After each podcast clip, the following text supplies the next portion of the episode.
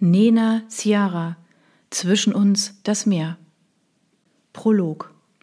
Das Licht der Schreibtischlampe erhellte jede Zeile ihres Briefes. Sie las ihn noch ein letztes Mal durch. Ja, jede Zeile meinte sie ernst. Jedes Wort war richtig gewählt. Und die Entscheidung getroffen. Sie hatte keine Wahl. Sie musste es tun, um ihre Tochter zu schützen. Sie sollte ihre Mutter unbeschwert in Erinnerung behalten. Seit Wochen nahm die Verzweiflung jede ihrer Zellen ein, und jetzt, kurz davor, mutierte sie zu tiefster Traurigkeit. Der Herzschmerz beim Gedanken an ihre Tochter erfüllte den gesamten Brustraum. In stillen Minuten, ungesehen, waren ihr Tränen über die Wangen gelaufen, aber jetzt tat es nur noch höllisch weh. Das Leben kann jedem von uns Ohnmacht zeigen, aber ihr Plan erwartete Vertrauen. Ihr Blick wanderte zu dem Sofa in der Ecke, auf dem der junge Hund lag. Schweren Herzens stand sie auf und setzte sich zu ihm. Im gleichen Augenblick grollte es draußen. Ein Gewitter zog über die Insel wie ein Vorbote für das, was ihnen bevorstand. Der Hund blieb von dem Geräusch unerschrocken. Er sah auf, kroch ihr entgegen und legte seinen Kopf auf ihrem Schoß ab. Du wirst sehen, der junge Surfer ist der Richtige. Liebevoll streichelte sie ihm über das silberne Fell. Es glänzte wunderschön im sanften Lichte des Wohnzimmers. Wochenlang hatte sie den Surfer beobachtet, immer wieder nachgerechnet, wie es sein würde. Der Hund würde es schaffen. Er war eine Kämpfernatur. Vertrauen war angesagt, wenigstens dieses eine Mal. Auch wenn sie die Möglichkeit in Betracht ziehen musste, dass der Hund mit ihr unterging, es war ihre einzige Chance, den Plan durchzuführen. Entschlossen faltete sie das Blatt in ihrer Hand, nahm den kostbaren Ring vom Wohnzimmertisch und steckte beides in eine kleine Metalldose, die sie an das Halsband des Tieres hängte. Der Hund blickte zu ihr auf und warf ihr einen traurigen Blick zu. Ahnte er ihr Schicksal? Es musste einfach gut gehen. Auch wenn sie es nicht mitbekommen würde, versuchte sie daran festzuhalten. Morgen war es soweit. Morgen. Mit diesem Gedanken löschte sie das Licht und legte sich ein letztes Mal unter ihre warme, behütete Bettdecke. 1. Zion. Hey, Zion, muss diese Töle immer dabei sein?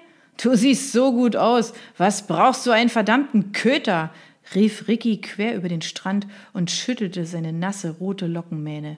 Die anderen Jungs lachten auf. Einer rempelte Sion an, der gerade von seinem Jeep über den Sand Richtung Ufer lief. Vorsicht, keine Sprüche gegen Ellie, gab Sion lässig zurück und streichelte seinen Mischling, der freudig neben ihm herlief. Die ist mir hundertmal lieber als die dummen Blondchen, die es nur auf einen Surfer abgesehen haben. Ach, die heiße Brünette letzte Woche war doch nicht von der Bettkante zu stoßen.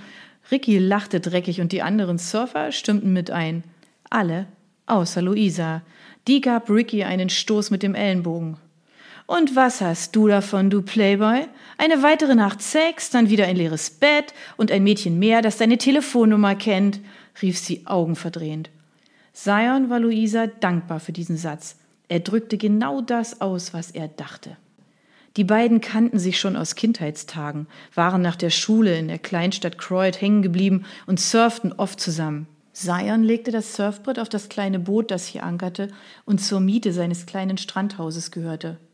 Ach, hört schon auf, ihr Heiligen, als ob du es nicht nötig hättest, Sion. Am Ende bist du noch schwul und keiner weiß es. wieder lachten alle. Sion schüttelte den Kopf. Die Jungs hatten wieder ihre flotten Sprüche parat. Manchmal nervte es, aber im Kern waren sie in Ordnung und würden ihm immer zur Seite stehen, wenn er sie bräuchte. Der Tag war angenehm warm und dazu noch windig. So einen Saisonbeginn hatten sie schon einige Jahre nicht mehr. Alle Surfer waren draußen und ritten ihre Wellen. Aber heute würde Zion nicht mitmachen. Fährst du wieder nach Down End? wollte Ricky wissen. Sein Surfbrett klemmte unter seinem Arm, bereit für die nächste Welle. Zion nickte. Ja, da kann Ellie nichts passieren. Der Mischling war schon ins Boot gesprungen und wedelte fröhlich mit dem Schwanz während Ricky sich jetzt mit Bord ins Wasser warf. Dann bis heute Abend in der Brandung. Du kommst doch, oder? rief er ihm laut durch die Brandung zu. Klar komm ich. Die Flut lasse ich mir mit euch nicht entgehen. Abends würden alle die letzten Wellen in der Dämmerung reiten. Das Schauspiel beobachteten immer viele Mädchen.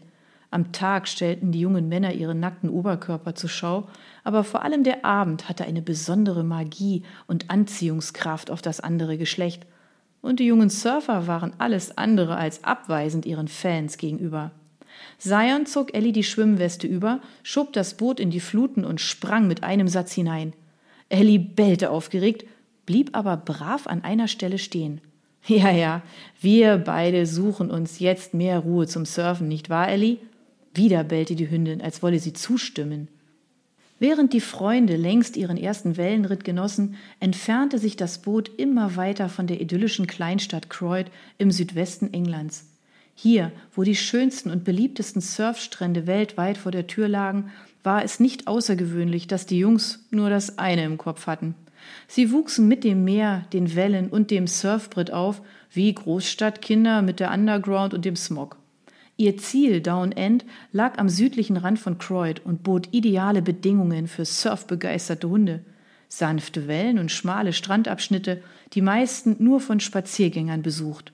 Bis zur felsigen Küste war es nicht weit, aber für beide war das Boot komfortabler als der Weg über die steinigen Klippen. Der Hund liebte das Wasser und das Gefährt und hielt die Nase neugierig in den salzigen Wind. Das hast du gern, Ellie, stimmt's?